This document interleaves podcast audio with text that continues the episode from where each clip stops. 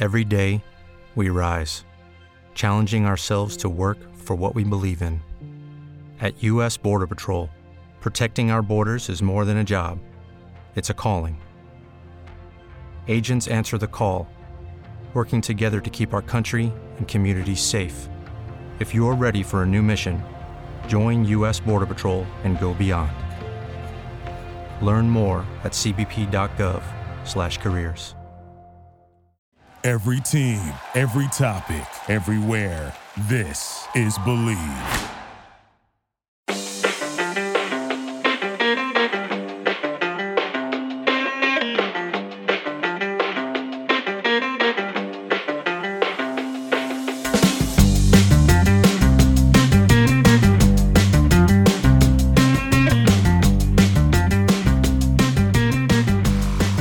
Welcome, everyone, to another episode of Revolution Recap. And it has finally happened. The day has finally come.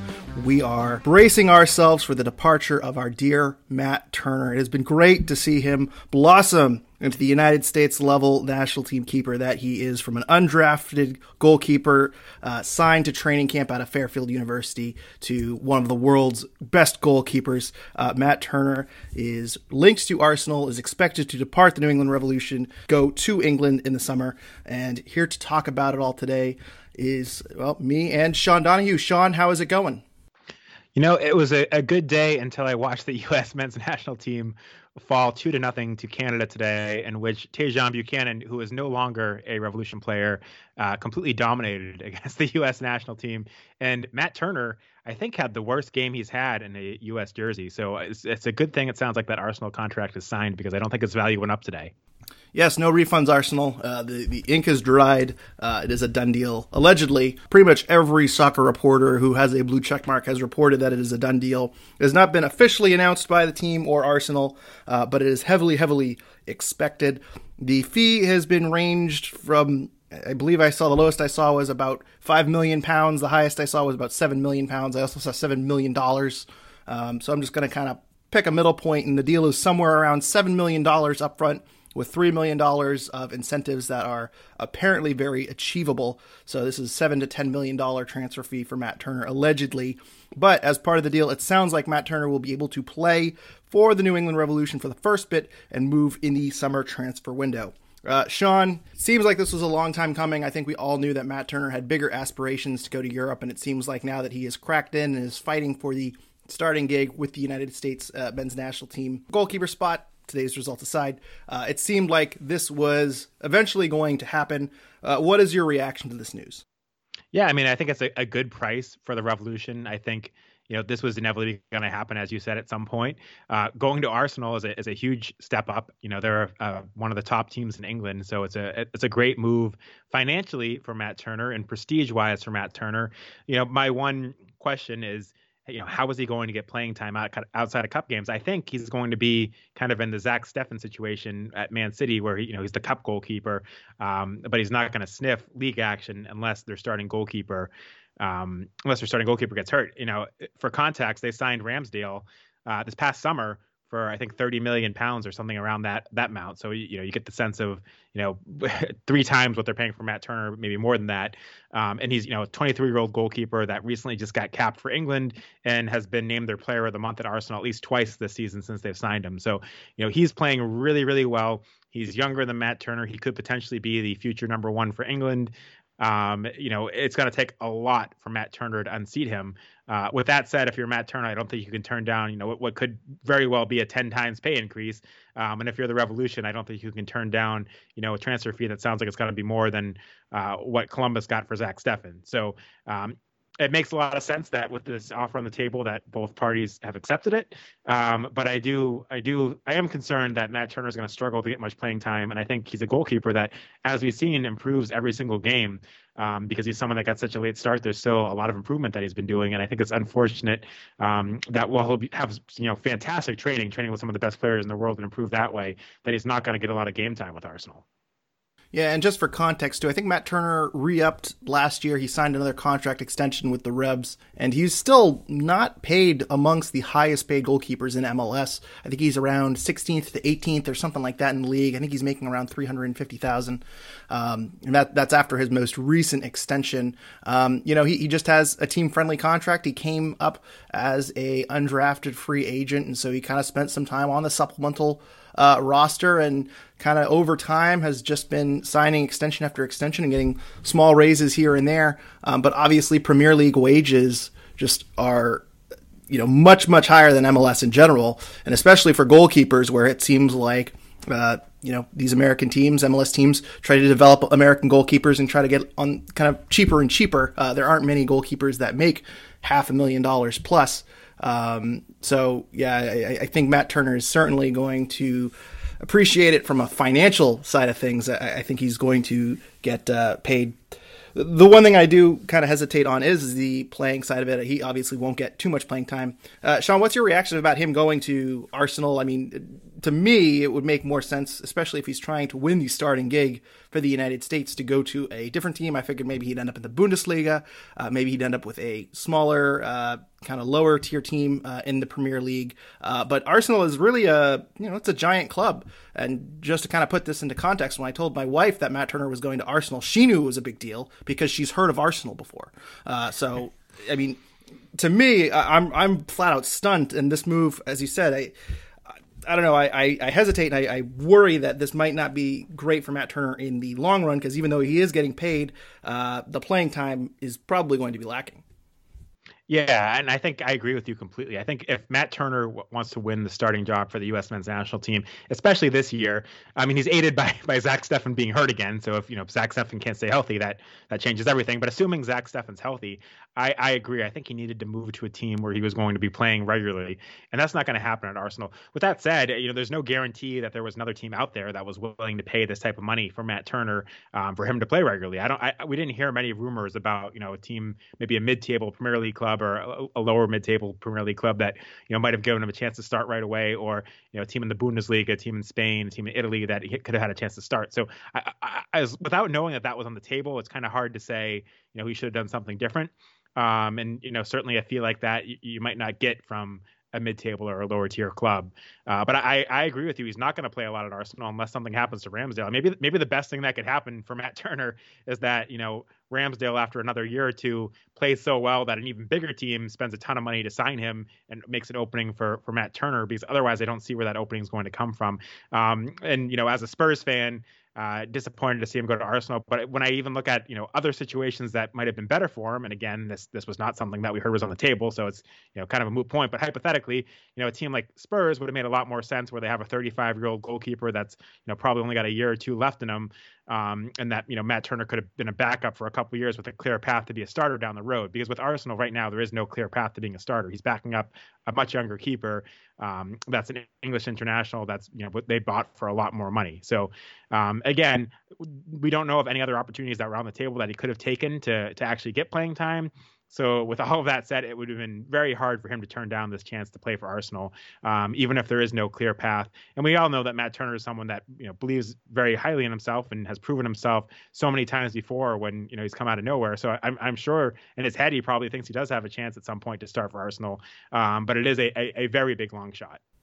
It was pointed out to me too that we haven't done a Tottenham 20 in a little bit and get a quick update on on Tottenham and how Spurs are doing. In, in 20 seconds, can you can you give me how emotionally conflicted you are with Matt Turner going to Arsenal?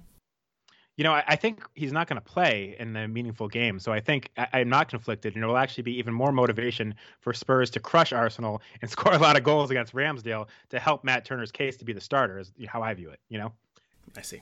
How is how is Tottenham doing? By the way, I I, I have no idea because I have not asked you how they're doing in a long time. If you'd asked me a week ago, I would have been very pleased because they have not they had not lost a game in I believe nine games uh, since Conte became the head coach. He was unbeaten his first nine games with the new Spurs record, and then they promptly got crushed to nothing by Chelsea and looked really bad uh, last weekend. But it was going much better until last weekend. I'm going to have to start following the Premier League results again and get back in the habit of asking you how Tottenham is doing, but only when they lose. Uh, so I'll have to be better on that. I apologize to our listeners uh, who are curious where the Tottenham 20 was. But let's bring it back to this side of the pond. Let's talk about how the Matt Turner transfer is going to impact the Revolution. And we did get some comments from our listeners on Twitter. Uh, Og says uh, his reaction to this uh, is similar to when the rumors started replacing Matt Turner, and his value will be almost impossible but we can negate that with some other additions. And then Sam Minton of the Bent Musket uh, asked us, uh, who do you think replaces Turner? And Paulo asked us, assuming that they use Turner Bucks for a goalkeeper replacement, do you wait until he's gone uh, or do you bring in someone sooner? So a lot of questions here related to Matt Turner and what the Revolution do next with him leaving. What do you think the Revolution's plan is, Sean? Yeah, I mean, they've got a lot of money to play with, but you know, with the MLS league rules, there's only so much you can do with it. They're not going to, you know, get rid of Buksa and use a DP spot on a goalkeeper. At least they shouldn't. That'd be very stupid. Um, you know, they could make a trade within the league. There's a number of, you know, veteran keepers um, I know the the crew a couple years ago. I, I, can't remember if they still do, but they had two really really strong start, really strong keepers on their on their roster. Um, you know, there, there's a number of things that they could do. My expectation, to be honest, is that you know this season they'll use Matt Turner for half the year that they have him. Um, you know, what's great is that they'll have him through the whole Champions League. Um, so hopefully they can you know ride him to make some waves there. And then you know I, I think unless um, somebody who's on the roster now, unless you know Earl Edwards or what is, is, it Jacobson, the the goalkeeper they drafted, Jacob Johnson uh, Jackson. J- Jake, yeah, there you go. unless, although unless, I like um, Jacobson, Jacob yeah, Johnson, J- Jackson, Jacob, Jacobson, Jacob Jackson. That's right, Jacob Jackson. So unless unless Jacob Jackson or Earl Edwards steps up, I think it'll probably be Brad Knighton for half a year, and then the Revolution in the offseason will need to figure out what their long term plans are, or you know if if Bruce Arena sees in the first six months of the season that he's not happy with what he's seeing from his options, you know, maybe they trade for somebody mid-season, you know, a veteran in MLS once you know Turner's off the books. Um, I don't think they're going to make a big splash at goalkeeper. Uh, I think that money is going to be better used, you know, somewhere else when you know they're going to make a U22 initiative signing, which probably won't be a goalkeeper, um, or you know if Buksa leaves when they're trying to replace him, more money that can go towards that. Um, and and you know you can't, you're not going to be able to get what you got from Matt Turner for his salary. So that's that is the tough thing. When you lose a guy like Matt Turner, you know, he's on a very he's at a very good salary for what he provides the Revolution. So that that's you know, Revs have a number of guys like that. You know, DeJuan Jones, um, who's been very underpaid for what he provides the Revs. If he were to leave, it would be impossible to replace him for that money. Tajon Buchanan, who was on a generation Adidas contract, um, that wasn't counting against the cap for the Revs. Obviously, you couldn't replace him for that money. So that that's kind of the tough situation the Revs are in, where they're getting a lot of money for these guys. They can put you know one million of it, one point I think one point oh five million or something like that into GAM so they can use that to help expand kind of their salary cap a bit. Um, but that's about the extent of it. Otherwise, you can't use that money towards a player unless it's you know as a transfer fee for either a designated player or um, you know U22 guy, or you know to some extent for some of the discretionary TAM that you might buy. But uh, you know, I think I think goalkeeper is not a position that they're going to spend a lot of money on. I think they're going to either use what they have in house or you know make a trade within the league midway through the season. Yeah, and and I agree with that, and I want to unpack that a little bit just so people don't get lost because sometimes we throw around these terms, uh, and, and just to make sure everyone knows when you make a transfer, you can convert $1.05 million into GAM, general allocation money, which basically allows you to expand your salary cap. Um, you know, teams get there's a, a, salary cap and then there's allocation money that they can buy down salaries with. So with Tajon Buchanan, you know, the the really essentially his replacement was more or less Sebastian Lletget. I mean, it's not a like for like. I think Lletget fits more into a diamond, whereas Tajon is a winger. But Tajon was sold for $7 million the Revs converted 1.05 million of that, or they can convert 1.05 million of that into allocation money, and that allocation money was sent to LA essentially to acquire Lletget. Now, Lletget, as you mentioned, Sean, I mean, there's a salary difference here. Tajon Buchanan was on a, a Generation Adidas contract. Lletget is making close to a million dollars, so it, it's going to hurt them kind of in the long run there. But there's something kind of different here with the Matt Turner situation because as you said, goalkeeper isn't really a position. It's not like an attacker where you're going to spend a DP spot or you're going to be very spend a ton of money for you know a top line attacker or something like that. You're not going to use a DP spot on a goalkeeper. That probably that, that does not work. I think that Philadelphia did that once.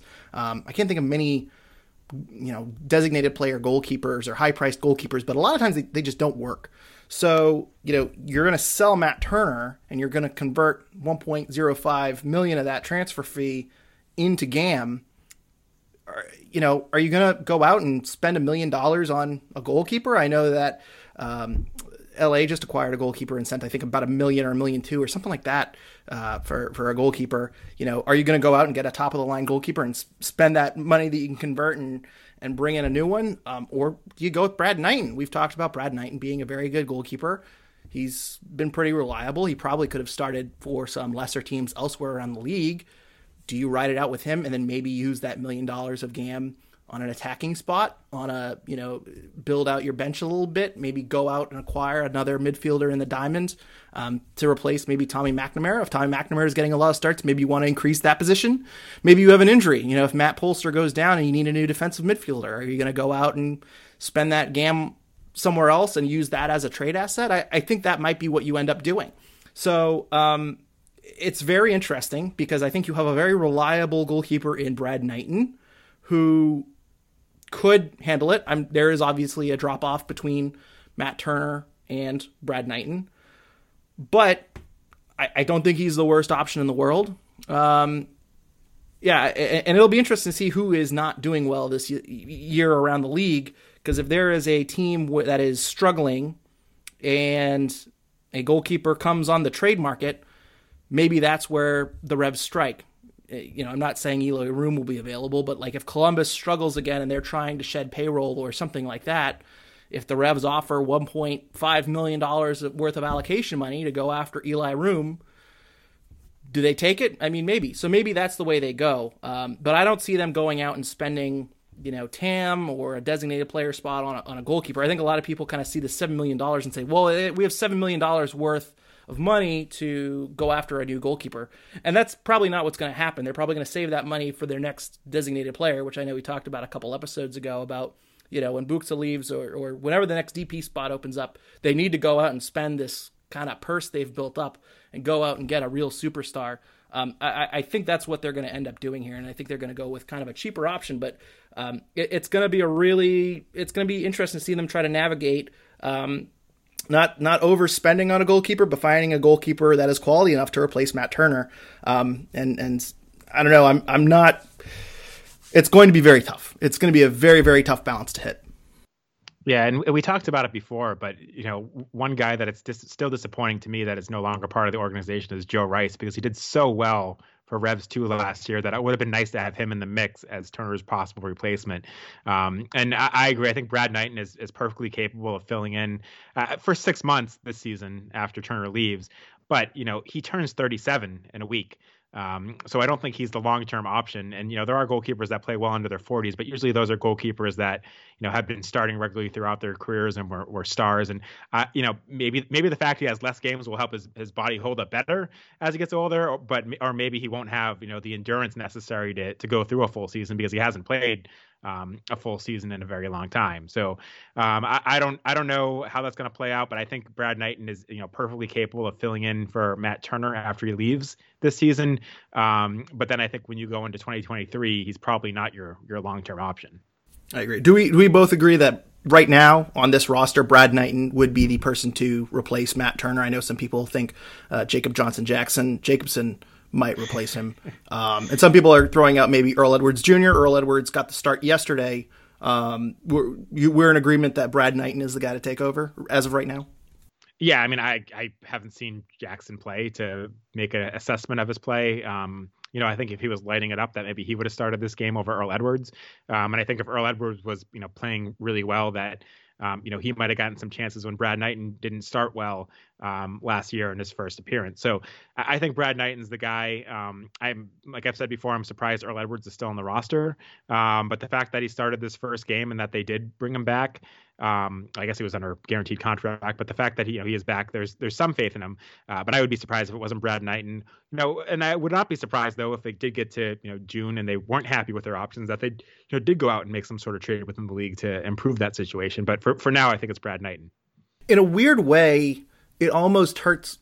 I mean, it doesn't hurt the Revs, but in a weird way, you'd almost want to see Brad Knighton play a little bit. I wonder if they're going to give Brad Knighton some spot starts here and there to see how well he does, to see if that influences their decision when the summer window opens. Because I guess in theory, the European uh, season will end, so maybe you could get someone on a free transfer or something like that. Um, you'd have to use an international spot probably, uh, and again, it'd, it'd, be a highly priced goalkeeper, which I, I, think they will try to avoid. I think they'd rather spend that game, um, you know, on a midfielder, an attacker, um, or or in the trade market. But um, yeah, I mean, I, I, I almost wish that we could see Brad Knighton get a string of six to eight games, kind of like we did last season, um, to see if that boosts our confidence in him a little bit. Because I, I, think certainly in 2023 you're going to have to go out and get another goalkeeper. Uh, I, I, don't see them getting one here in the first half of the season. To answer this question here from Paulo, I don't see them getting one in the first half of the season. I could see them getting one in the, the summer transfer window, but I also would not be shocked if they sign uh, Jacob Johnson, Jackson, Jacobson as the third goalkeeper and have him play at Revs two, and then have right out the season with Knighton's and, and Edwards to see how that goes. I, I, I really don't think that the drop off is steep enough that I don't know. I, I having Brad Knighton as your goalkeeper does not terrify me. Am I alone in that? No, I, I agree with you, and I also agree with your point that in some sense you kind of do wish you could make that change sooner. Obviously, you know, six months of Matt Turner or six months of Matt Turner, you don't turn down six months of the best keeper in the league, especially because you know that takes you to the Champions League, and I think he'll be huge in that. Um, but with that said, I think you'd be in some sense in a better place you know, had you tested out Brad Knighton, you know, Earl Edwards, whoever it is, in the first half of the season, and, you know, then you could evaluate and decide that they weren't good enough to get you to a championship and, and make that move in the summer. Because I don't think that there's anything that Bruce Arena has to learn about Earl Edwards or Brad Knighton that he's going to learn from them, you know, sitting on the bench and playing reserve games. I think he's seen enough of that to know who they are in that sense. And the step up to playing regularly for the first team is something different. And he's not going to get to experience that with Matt Turner on the roster for six months. Um, and so he's not necessarily going to know after six months, you know, whether or not he has the right pieces to make a championship run on the roster without making a trade at goalkeeper. Um, so you know, again, you you can't turn down six extra months of Matt Turner. Um, you know, Matt Turner is going to be huge for the Revs. They're going to you know gain more points because he's there, and I think they're going to have a much better chance in the Champions League because he's there. But um, to to to some extent, it does hurt you long term because you don't necessarily know what you have going into the stretch at the end of the season and going into the most important games and going into the playoffs. If you had to bet money on it, what, what do you think the Revs do? Do you think they just go out and buy another goalkeeper in the summer? If I were to bet money, I'd say Brad Knighton's the starter for the second half of the season, and you know they reassess things next year, or maybe Jacob Jackson performs really well and he becomes a starter, or maybe you know Earl Edwards is, is this hidden gem that I think is 30 years old now and is, hasn't really started anywhere, and somehow is a late bloomer. Um, but I, I, think that this year they're probably going to stick with the goalkeepers that they have on the roster. Um, that that would be my guess. I'm not, you know, again, I would not be surprised if they did make a change, but that would be my my best guess. Got another listener question here. Uh, says big Matt Turner fan. Really loved him since day one, and now I'm going to start rooting for Arsenal in honor of Matt Turner. But unfortunately, I don't have any Arsenal gear. Sean, where can this listener find some Arsenal gear? I mean, I, I think I would go to uh, Golaco Kits to get my Arsenal gear if I was going to buy some. Of course, I would never buy Arsenal gear. I'd recommend buying Spurs gear instead uh, in honor of uh, former Rev Clint Dempsey, who was just elected to the National Soccer Hall of Fame today, which is exciting news, and played for Spurs as well as the Revs. But if you got to jump on the the new bandwagon of uh, Turner to Arsenal, Golaco Kits is the way to go. Yeah, Golaco Kits, their mission is to bring unique vintage jerseys to your home with a catalog of jerseys, jackets, scarves, and more from clubs and national teams from over 80 countries in the world, including Arsenal and Spurs. If you're into Spurs, probably Arsenal. There's probably more Arsenal fans listening to this as of right now because of Matt Turner. So there's a ton of Arsenal merch. I checked before we recorded the podcast. Go check it out. Go check out Golaco Kits to get your new Arsenal merch, which is going to go very, very fast because Matt Turner will soon be the greatest goalkeeper in the world in the Premier League. Uh, he's going over to England to dominate. And while you're at Golaco Kits, check out their mystery kit packages where if you can't tell what you want, you just put in your size and the style of jersey that you like, and Golaco will surprise you with the kit of your dreams. And there's more. If you use promo code REVSRECAP at checkout, you will save 15% off your order. That is promo code REVSRECAP at GolacoKits.com for 15% off your order. Links and code are in the show notes. And and don't forget to follow them at Golaco Kits on Twitter and on Instagram uh, for their weekly unboxing videos. I think they have Spurs stuff. I didn't check because who's rooting for Spurs, you know? Anyway. You know, I, I my money would be on Spurs to finish finish above Arsenal this year, so see what happens. Mm. Well, Matt Turner's not getting there to the summer, so I think we will. Uh, I'll, I'll give you that. I'll give you that.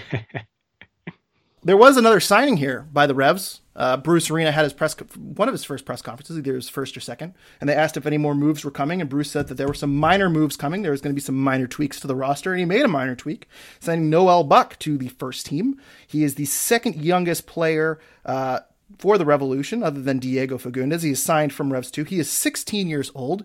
He was born one day after the Washington Nationals played their first game in their existence. So that's pretty rough for those of us over the age of 30. He's just making us feel extremely old. Uh, Sean, what are we, we did get a listener questions on uh, how how good do you think Noel will be, uh, and, and do you expect him to have a role in the first team? Uh, so, Sean, what are your thoughts on Noel Buck, the signing, uh, and his potential role? Yeah, I mean, I think he was the best player in the Revs Academy for them to to sign at this point. I think it's a very exciting signing for the Revolution. You know, he's a, a guy that can play at central midfield, kind of a two way box to box guy. So I think he could fit into the Revs diamond. Um, with with that said, you know, Bruce Arena has never really been one of those play the kids guys that, you know, throws the young guys out there really at any point in his career. Um, and I don't really expect that to change. Uh, I don't think Noel Buck is going to have a huge role with the first team this year. I think he's going to get minutes in the Open Cup. Um, I think he might get some minutes, you know, late in games when the Revolution are in a comfortable position. Um, but I still think he's going to see most of his minutes at Revs 2 this year. I'd love to be proven wrong. Um, and I think Noel Buck is going to have a bright future with the Revolution. I just don't think that this year uh, he's going to get a ton of minutes. Um, you know, and it, you know he looked good from what I've heard in the first preseason game. Obviously, we couldn't watch that other than on some you know streams from fans in the crowd, which I don't think you can glean too much out of.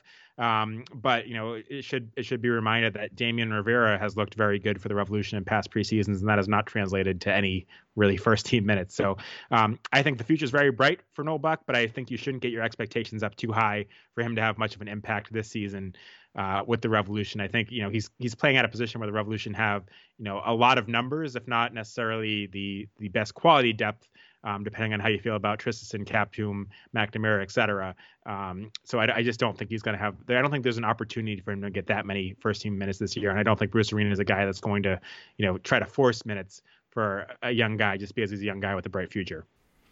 Yes, and just for additional context too, I remember when Damian Rivera signed, and I think the year he signed, he scored two goals in a preseason game, and everyone was expecting him to kind of hop on and get some some first team minutes, and they just never came. I still don't think he's ever made his MLS debut, uh, and Damian Rivera is still on this team, and so he, but he's getting most of his minutes at Revs too. So I, I think uh, Buck is gonna kind of be of the same same fate. He's only 16 years old, so he will still be developing in Revs 2. I, I just kind of see this as them locking him down. I know. I think he trained with not, Nottingham Forest, uh, some team in, in England a few weeks ago. Sounds right. Uh, so I, I think this is just a matter of the Revs locking him down. He did have five goals and one assist last year in USL League One across 28 matches. Um, yeah, I, I I think this is kind of a developmental move. He signed to a contract through the 2025 season with an option for 2026. So, yeah, I, I just don't expect him to play. I mean, if I were a gambling man, I'd, I'd probably put his over under around 10 minutes. I mean, maybe he'll kind of come in late, but he'd still have to make the 18. Um, and, and, yeah, there's just a lot of bodies in front of him. The Revs are expected to compete this year. Maybe if they were developing and rebuilding, maybe you give some minutes to the kids. But yeah, I kind of expect this to be. Sorry, I should say in the MLS season. I do expect him to make some appearances uh, in uh, the U.S. Open Cup, which is coming back this year. Maybe we will see him in the Champions League just because the first couple of games in the Champions League are probably going to be walkovers. They really shouldn't be that difficult, and maybe you want to give Buck a start in 45 minutes just to kind of get him in tune with everyone else. But I do not expect him to play uh, a huge, huge, huge amount. Um, this is probably going to be a signing for the future looking ahead.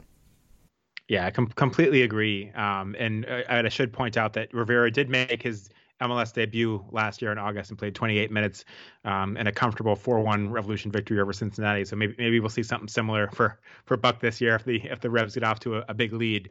Uh, but otherwise, I I, I think he's an Open Cup player. Um, I heard you talking about the Leagues Cup a few episodes ago. Maybe maybe we'll see some some action in that. Uh, that's probably more likely than Champions League, but we'll see. Yeah, Leagues Cup. That is, uh, I, I, my my interest in Leagues Cup has not increased since that episode.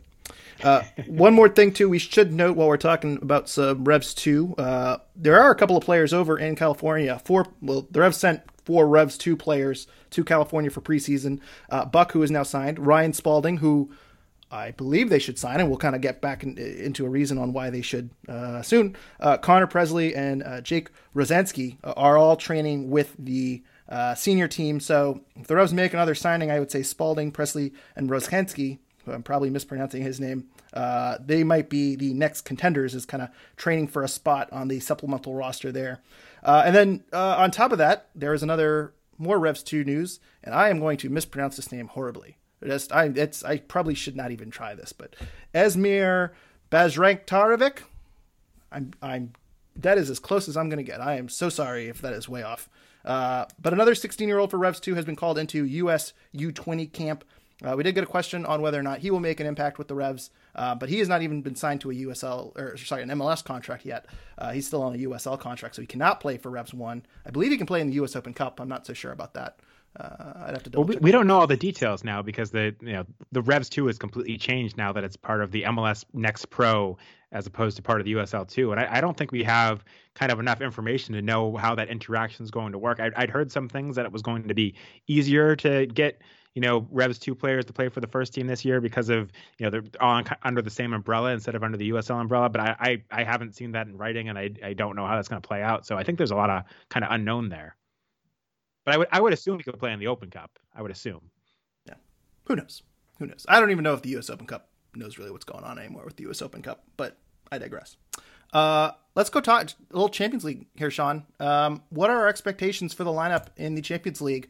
Um, Ronnie Smalls asked us that specifically about the first leg, uh, but we can kind of cover both legs if you have any uh, thoughts on that. I've kind of shown my I've, I've kind of played my hand uh, in previous podcasts of uh, how I think these games on Cavalier will be more or less preseason. Uh, this really should not be a difficult opponent for the Revolution, and I expect a lot of rotation, and I expect this to kind of be a warm up uh, for the MLS regular season, especially too. I think the season opener is a few days after that second leg. I think it's that right. Saturday, right? So they have three days off there after that second leg. But what do you expect for the first leg uh, of that Champions League game?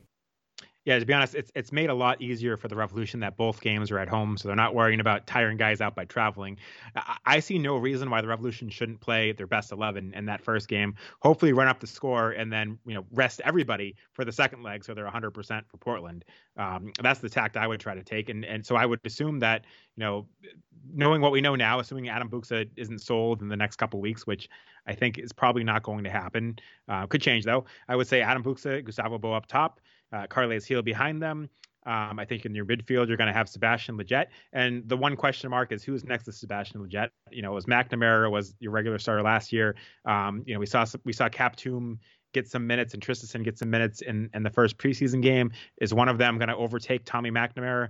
I don't know. That's my question mark. I'm going to go with McNamara right now, the safe choice, but I, I wouldn't be shocked if that's a position that ends up being Kaptoum. Matt Polster behind them, your standard defense, Andrew Farrell, Henry Kessler in the center, Brandon Bye on the right, DeJuan Jones on the left, Matt Turner in goal. I don't see any reason why you shouldn't play, you know, your starting 11 in that game. And, and you know, playing a competitive game with your starting 11 a week before the season starts is probably a good thing to get you ready for that first game uh, of the regular season and, and might help you even more than a preseason game because it's a game that actually matters. Um, and ideally, you win that game by a lot of goals.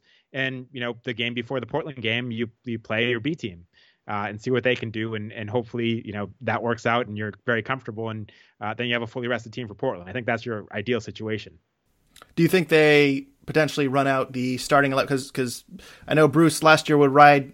You know, there was a lot of fixture congestion, and at certain certain points that he kind of rolled the same lineups out week after week, and you know, or into midweek games. Do you think there's a possibility that if it is, I'll say two to nothing in the first leg, you think he runs out his first team again?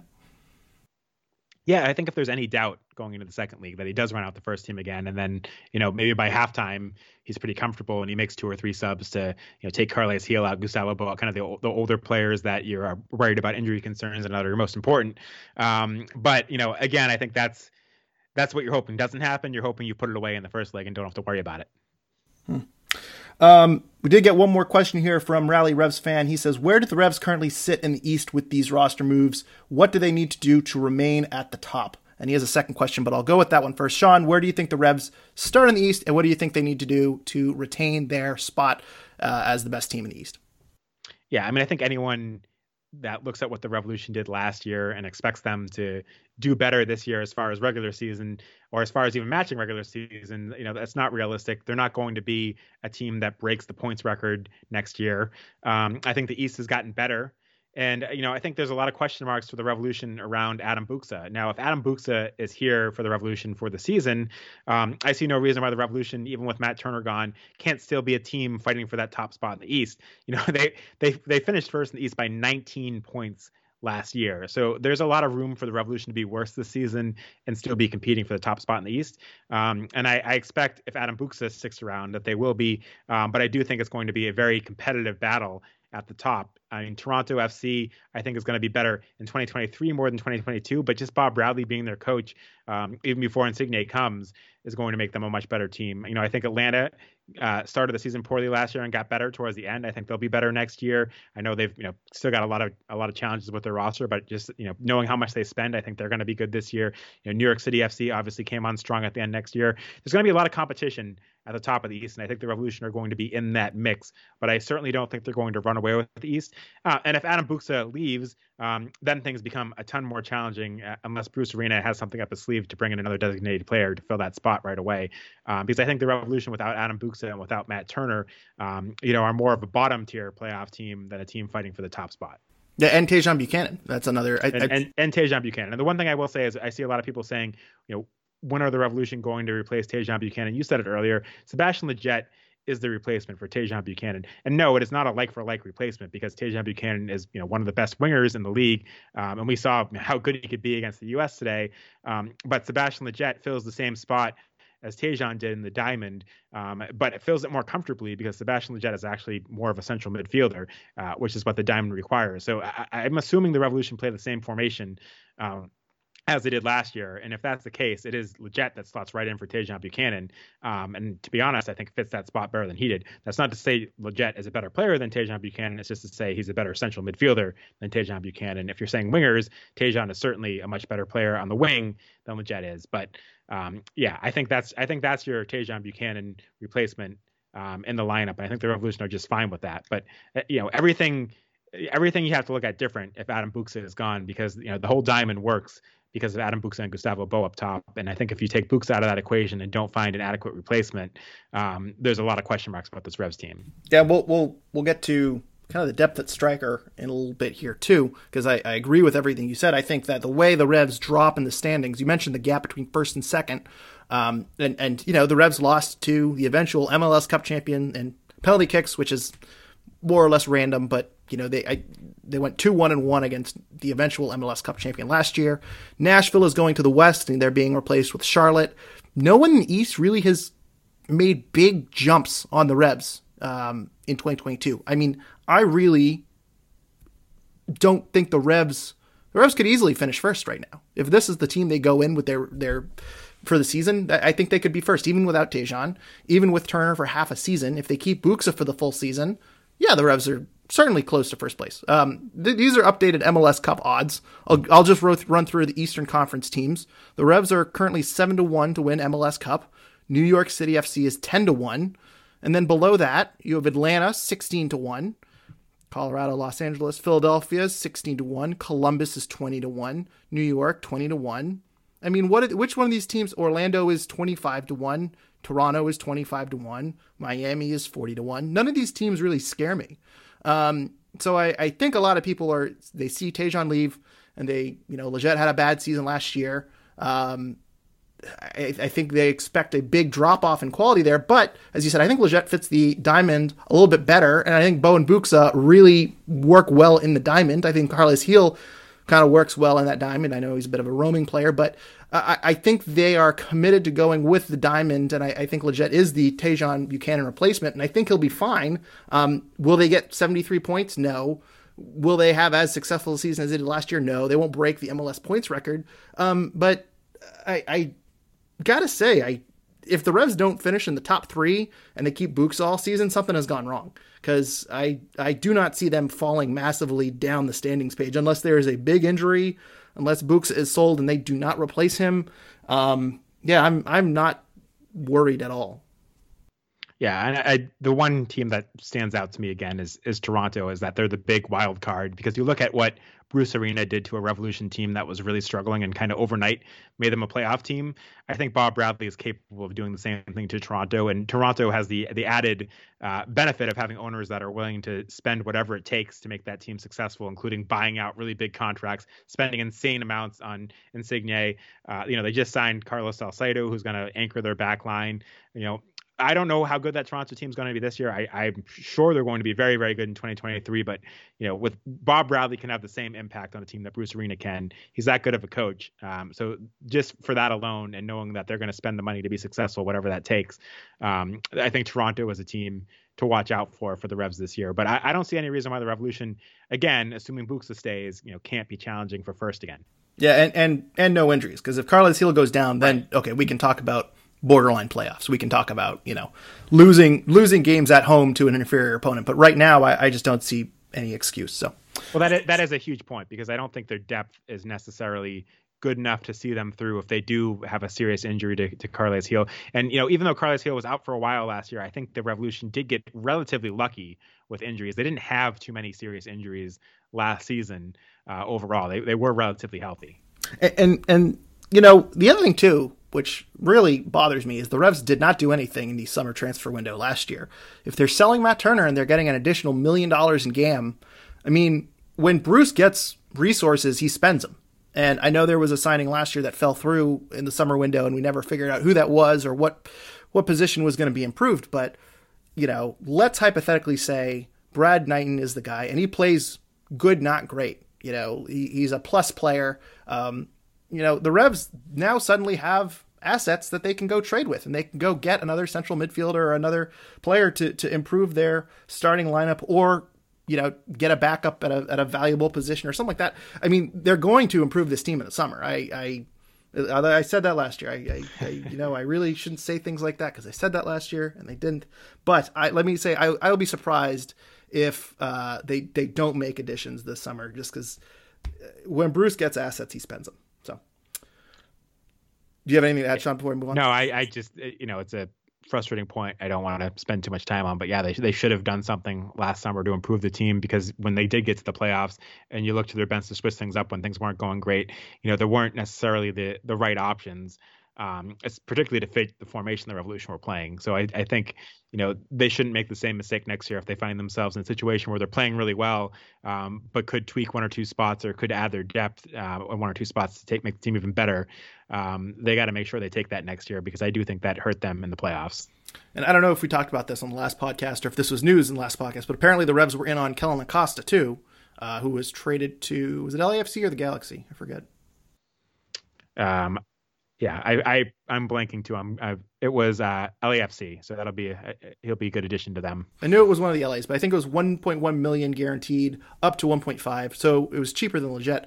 But it's almost a shame that this Turner news is breaking now, uh, because maybe in some uh, apparently the Revs were in on Acosta. Uh, you know, Colorado and Arsenal, both Kroenke teams, maybe you could have worked out some sort of backroom deal where uh, you used the allocation money you received for Turner and and got uh, Acosta at a discount, but alas, uh, the Revs end up with just Lletget. But as I say, I, I, this team is very strong and should be top three team in the East, potentially top one. And I think it's going to get better as the year goes on. I don't think it's its final form, um, but we'll see. But uh, Rally Revs fan does have another question here. Who will be the biggest breakout this year, a la DeJuan Jones last year? Uh, Sean, who do you think is going to be the biggest breakout for the Revs this year? you know, I don't I don't think anyone's going to be quite as big of a breakout as DeJuan Jones, who you know made himself the best left back in MLS. Um, I don't I don't expect anyone to to do that. So I think when you're trying to figure out who's going to be the best breakout, you kind of got to look at somebody that you know underperformed last year, right? A guy like Wilfred Kaptoum or a guy like Arnold Traustason, um, or a guy like Christian Mafla who who may be gone. Um, you know, you know what you have expectations for Sebastian Lletget, Carles Gil, Gustavo Bou, Adam Buksa. I don't think they can be your breakout guys. You know, I think Henry Kessler is going to have a better season than he did last year. I think he's going to, you know, the national team experience he has is going to help him, and he's going to be a more confident player. Um, but I wouldn't feel right calling him the breakout player because we already know he's a really good guy, um, really good player for the Revs you know, Brandon Bye has some room to grow. I, I don't know that I'd pick him as the breakout player. I think I got to go with either Kaptoum or Traustason, neither of whom I actually think is going to be the breakout player. Um, but you know I have to look at somebody like that. So you know maybe I'll say you know Traustason's going to have a better year this year and be the breakout player.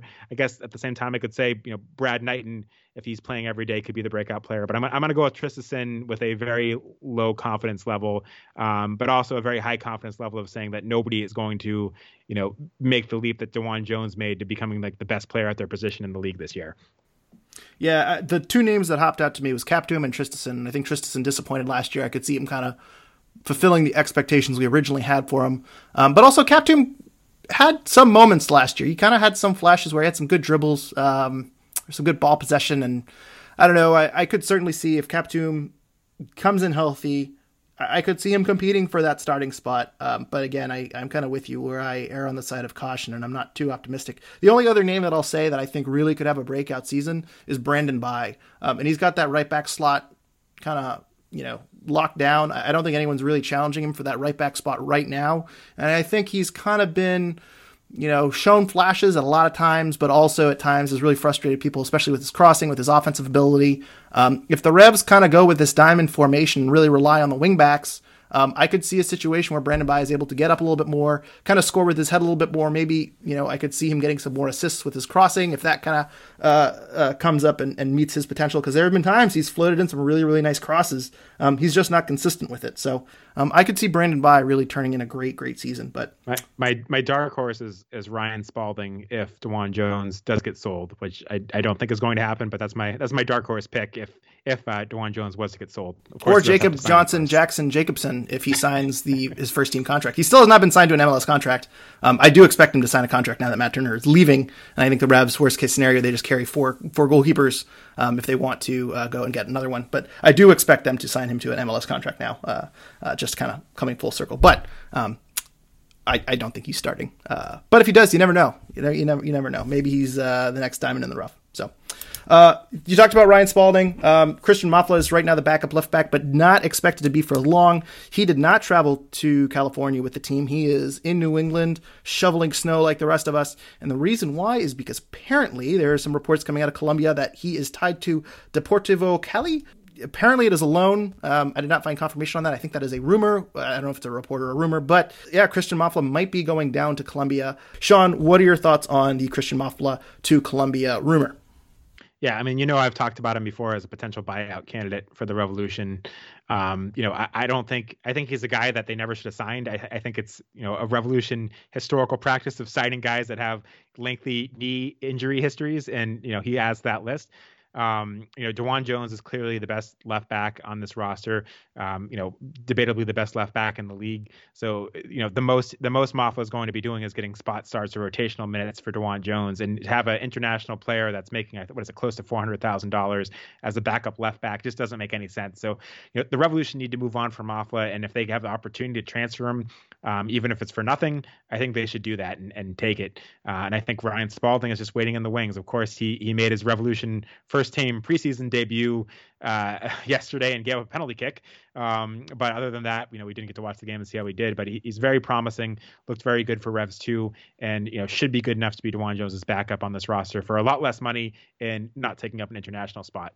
And not taking up a senior roster spot, he could fit onto the supplemental roster spot too, which is also very helpful. Um, and I believe Ryan Spaulding was on the team of the year for USL League One, so um, he's at the age where I think if you're going to promote him, uh, it's time to do it. Uh, I, I, certainly think it would save them an international spot and some uh, space. So I think that is a really win-win-win for everyone involved. I think uh, it works for the Revs; they free up a uh, some, some very valuable roster space, and I think Mafla starts to play again because I think he is too good to make some cameo appearances here and there uh, and, and not really get to play. One other rumor here Marcos Diaz, a Brazilian striker, 20 years old uh, from Brazil. I forget which team he plays U20s for, uh, but he is tied to the Revs. Apparently, the Revs are interested in a loan for 2022 with an obligation of buying 50% of his rights if he reaches a certain percentage, uh, or sorry, a certain number of goals. Uh, it is unclear if he is part of the U22 initiative or if he is Revs 2 based on kind of the structure of the loan or what's rumored. By the way, that is reported by a friend of the program, Gustavo Lopez. Great scoop, Gustavo.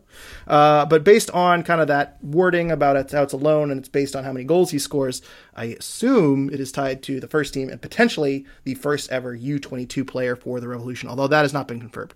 Uh, Sean, what are your thoughts on this rumor of Marcos Diaz coming to the Revolution?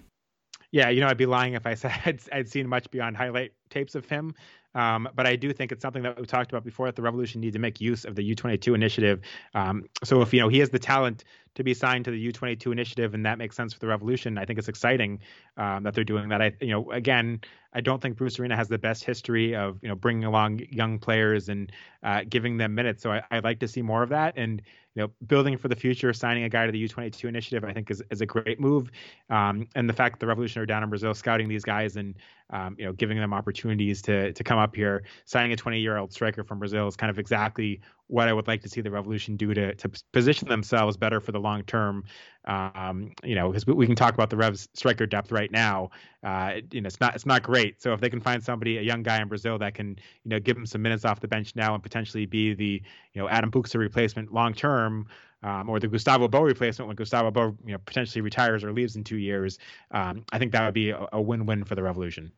Yeah, can we talk about the depth of the striker position? Because I, I will say we've been kind of optimistic about the Revs and their chances here, but I, I and I, I wanted to very specifically say, assuming there is no injuries, because I think if Buksa or Bou goes down, they, you can probably expect a little bit of regression. I don't know if they're both going to be involved in the Golden Boot race, but if one of them goes down, I really don't know who is taking over those minutes. Teal Bunbury has been traded to Nashville. Not a huge Edward Kizza fan. Maybe he makes some progress this year. I okay. Justin Rennicks is there. Okay. Uh, I, it seems like backup striker is a very, very big need, and, and usually you need a third striker just to take up minutes and kind of get a spot start here and there. If Poland calls up Buksa for some reason, um, if Bou is out for some reason, um, you really need kind of a reliable third striker, and we were really spoiled with Teal Bunbury there. Now they don't really have that. Um, to me, that strikes me as the biggest need. Do you agree? I mean, completely. If you, if you lose either of those two guys, your your backup strikers have a combined zero uh, MLS goals. Um, you know, I don't I don't know how you can be excited about that. Rennicks got one minute with the first team last year, so I don't think Bruce Arena has a lot of faith in him. He had 29 minutes this year before that. Um, you know, I it's hard to imagine he'd be ready to step up. And you know, Edward Kizza, Bruce Arena obviously had faith in him to to draft an international player in the first round that's taken up an international spot and bring him back this year. I, I but at the same time, I think we were questioning whether or not he'd even be back this year. So um, yeah, I think that's absolutely a spot the Revolution need to improve upon, um, especially if there's any question whether or not Buksa is going to be around. But you know, like you said, you know these guys can get injured. Gustavo Bou is you know on the wrong side of 30. What is he? 30, 32 this season? Going to be 33? he's going to be 32 in February. So you know, eh, eh, they're probably not going to be able to play every game this year, and your options off the bench are not great. I don't think Teal Bunbury um, had a particularly good season last year, and I don't think I would have been all that confident if he was the backup this year. But I would have been a lot more confident than I am uh, with the two options they have. So that is that is 100% an area of need for the Revolution, and, and maybe maybe Marcos Diaz, if he comes, is is the answer there um, and can provide some some minutes off the bench. It would be awesome to have a you know 20 year old guy that has a lot of promise that um, you know, can provide some minutes off the bench and be a per- player of the future. Because uh, I, I have trouble seeing Justin Rennicks as the Revolution striker of the future right now. I think when the Revolution signed him and he'd come out, came off the U20 World Cup, there were some hopes of that. But uh, the lack of any real minutes under Bruce Arena uh, does not give me any hope that, you know, all of a sudden that his minutes have been declining every year. They're going to start picking up and he's going to start playing better. Well, I, I, believe he kind of played sort of as a winger almost uh, with refs too, and now they don't need wingers. Now they're playing in Diamond too. So um, it seems like he's kind of moved around a little bit, and I don't know. It just hasn't really clicked. If they don't sign Diaz, I would hope Rennicks is playing a little bit and they give him some minutes here and there because we need to figure out what we have with him. His time is kind of running out. I believe this is his third or fourth year in the Revolution system. Um, but kind of same with Kizza too. I mean, I, I you kind of have to figure out what you have there, but um, not a lot of trust after big big drop off with uh, Buksa and Bou um, at the striker position. And I think Diaz fits the bill. If he is a U22 signing, I, I can't say that I've scouted him immensely or how great he is, uh, but if he is worthy of a U22 uh, tag, it seems like this really fits the bill of where the Revs kind of need a U22 player on the roster. So. Um, we got some last minute questions here, Sean. Right in before the buzzer here. Uh, green, blue, teal forever asks over under 9,000 attendance for the Champions League away leg on February 15th. Uh, and he is, by the way, he is assuming he is assuming a 6 p.m. start time. Uh, so a lot of that, uh, you know, a lot of those people will be coming from work on a uh, probably very cold Tuesday. Uh, what's your prediction for the attendance for the first leg of the Champions League game? Uh, I'm going to take under on 9,000. I think it's going to be a, a, miserable day out, and the fact that it's six o'clock on a weekday, um, well, that'll make the temperature slightly better. Uh, makes it very difficult for anyone you know coming from the city from work to get to. Uh, I'm gonna I'm gonna take the under on on 9,000. I'd love to see a good crowd there, but I, I just don't expect it. Over under uh, 0.5 references on 98.5 uh, about the Champions League outside of the weekly Bruce Arena interview. Oh, under easily, no question. Toucher and Rich not going to be covering it. That's really disappointing. we got one more question too. Two right before the buzzer here, uh, Sean. Uh, Ava asks us, uh, what kind of performance should we expect from the Revs in the Champions League games? Uh, we kind of covered that, but we'll go. I think she means beyond the first round. Uh, do we have a chance for better or worse? And what do we know about the teams we're up against? Uh, we talked about Cavalier a little bit a few episodes ago, and I kind of talked about. I went through their roster. I believe they have a few players that are in the Haiti national team pool, uh, but also as a comp, Zach Herivaux is in there. Um, and so I, I, believe Cavalier is probably going to play similarly to a maybe USL League One or championship team. Uh, so the Revs should really kind of, as I, as I alluded to earlier, they really should walk over them, uh, especially with two home legs. Uh, will be making the travel, and so you, you certainly hope the Revs kind of take care of business. Uh, I, I, really don't expect this to be much of a fight. And the other thing too is a lot of their season was canceled last year, so they're probably not in great form. But beyond that, you have uh, Saprissa and Pumas. Uh, I, I, expect Pumas to beat the Revs in the second round. Uh, Sean, any thoughts here? I, I, agree with you. I think you know the Revolution absolutely needs to get past the first round. Um, you know, there's no there's no question about it. It'd be a huge embarrassment, um, maybe even more embarrassing than when they lost to Joe Public, you know, 12 years ago, which was you know among the most embarrassing moments in, in Revolution history. So I I see the Revolution winning that relatively easily, and if they don't, it's concerning. Um, but then you know I think it's probably going to be Pumas in the second round. You know, the Costa Rican teams haven't been as scary um, in the Champions League as they have been in the past. I think Philadelphia beat Saprissa something like five five nothing over two legs last year.